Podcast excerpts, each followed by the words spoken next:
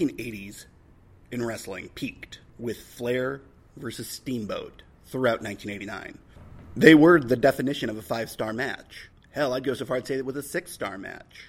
But that was within the context of nineteen eighties pro wrestling. Terry Funk's feud with Ric Flair was, which followed the Steamboat feud, was brilliant. And I will argue that it was the start of the nineteen nineties and one of the most influential matches you will ever see. But even taking away its historical importance, in that it really reestablished Terry Funk as the superstar. I mean, he'd been N W A champion. That's as big as you could get in the industry in the seventies.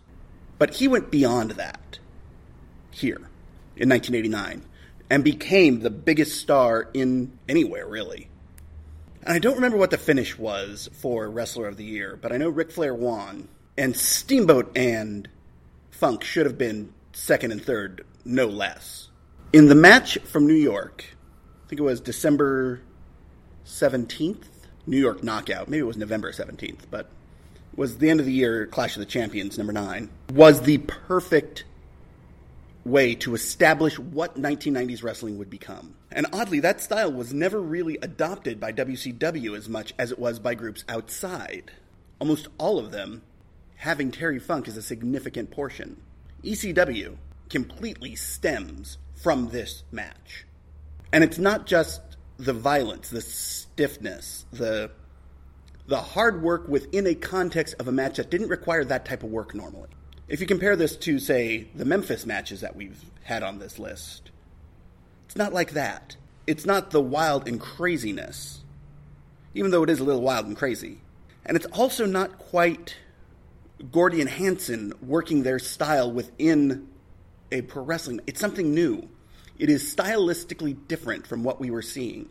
It was the molding, the folding in of a brawling style and a traditional nineteen eighties wrestling style. And it's not just Funk was working the brawling style and Flair was working the, the eighties wrestling style. It was the merge. Both were managing to do both. Because when one would get an advantage in their, what we would assume to be their style, the other would come back within that style and stop it and cause a turnaround, and then go to working their style again. But it's more than that. It is Funk's selling. He takes a single chop, goes over the top rope, crashes into the gate. And in a way, this seems cartoonish when you sort of think about it. But watching it, it is completely natural. It feels as if Flair, because he's in this greatest match of his career, asterisk, that he's supercharged that chop. So this is a natural sell. And Funk is amazing here. He is a selling machine. But not only that, he's not only selling the beating, he's selling his, the fact that he is middle-aged and crazy perfectly. Because when he hits that guardrail, comes about a foot away from fans who are riling on him, he starts taking swings at them. But they're controlled swings. They look like, they're out of, like he's out of control. But you could tell if he wanted to, he could tag any one of the people. But he's doing it in a way to make it look like he could. But he doesn't. He's genius here. Flair is pinpoint precise in everything he does in this match. I would argue that this is a better match than any of the Steamboat matches because the storytelling is more impressive. And part of the reason for that, this is an I Quit match. So they had the mic, and you had to say into the mic, I quit. One of the reasons why I think this is so influential is the way the wrestlers talking and what they say in the ring during the match, how it affects drawing the crowd into that match. Because the way the ring is mic'd, you're getting that interaction. You're hearing Funk call Flair an egg-sucking dog. And if you look at what E C W was doing, particularly guys like the Dudleys, they are pulling directly from this. In the ring, they are talking often to the audience.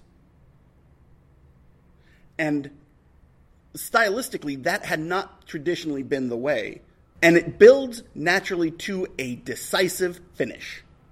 And that decisive finish is, of course, Flair applying the figure four and Funk giving up, saying I quit into the microphone.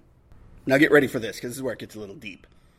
The way Funk gave up was, in a way, saying, my time is done here. I've done what I can do, and it has come up short.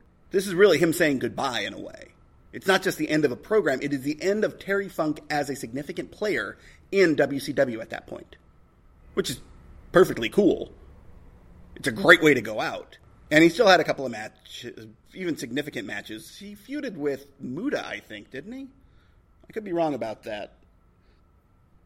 nineteen eighty-nine was a very hectic year, but obviously the best year in wrestling, I would argue, until probably nineteen ninety-seven. But what you had here is not only Flair overcoming Funk, finally establishing himself out of the shadow of the nineteen seventies world champions by overcoming one of them. He had done that once with Harley Race. But Funk was a whole different thing. And what happened next was Flair would go on and he would do his thing and would establish himself as the greatest champion of all time. Some would argue by this point he had already done that. He was certainly close. He was at that level. But I think here that solidified it. But what Funk was doing was saying the eighties were dead. That if you're going to compete today, you have to up your game into a new level. And what we would eventually see is that the new level he was talking about was what would spawn Tri-State in Philadelphia. It would spawn E C W.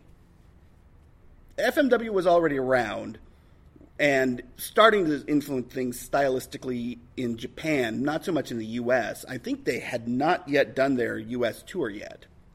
Because I know they did a couple of shows in L A, but I think that was ninety or ninety-one.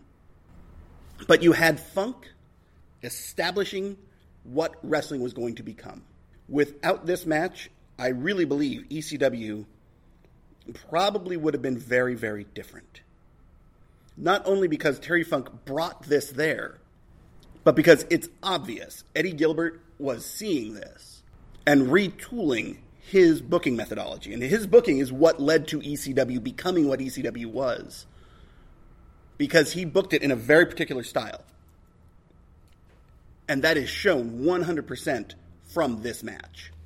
It is absolutely no surprise that Funk would find major play in the Japanese garbage federations. I know people say garbage federations is a downing, is putting it down. I don't consider it to be putting it down at all. The hardcore feds. The deathmatch style. Because I think he worked with all three of the big ones of the early nineties. F M W, I know he did. Wing, I'm fairly certain he appeared for Wing, and I know he was a bunch of great matches in I W A.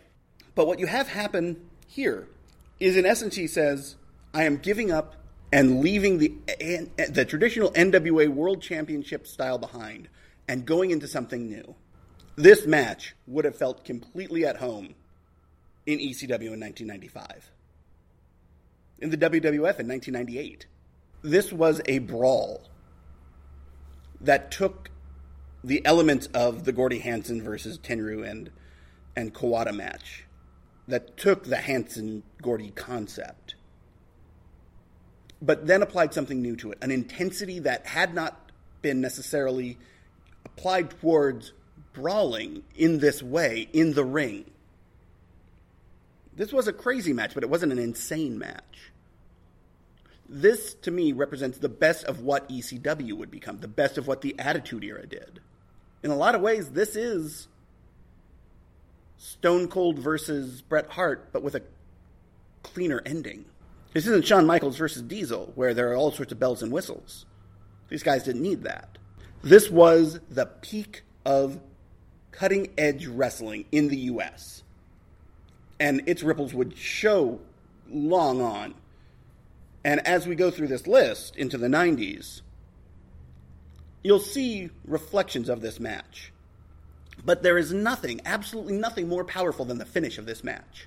When Flair has Funk in the figure four, and you're audibly hearing and focused on, and they must have done some really good sound sound design for this as the match is going on, because it was crystal clear everywhere. My leg, Rick, my leg, it's breaking. My leg is breaking. You're breaking me. And then he quits. He goes through that hold a long time. that moment more than anything, I think, influenced the entire history and future, from future from that point, history from now, of professional wrestling. And as we move into the nineties, when we see the reflections, sometimes they're subtle and sometimes they're really blatantly obvious. From this point forward, we're going to see figures like Onita again, Cactus Jack. We're going to see guys you don't sort of think of as brawlers like Drew Gulak and Timothy Thatcher. We're going to talk about women's deathmatch, mostly focusing on Megumi Kudo. And if I can find it, possibly Jackie versus Ivory, because I love that brawl, and it says a lot about the position of both women in the W W F in the Attitude Era and uh, how sort of the gimmicks were used at that point. But the nineties is a really impressive time for brawling. Today is too. But when you look at the nineties and how things change and ebb and what goes from the mainstream to, or from the sort of the indies and the smaller feds to the mainstream, it shows that this match was the inflection point. This is where everything changed.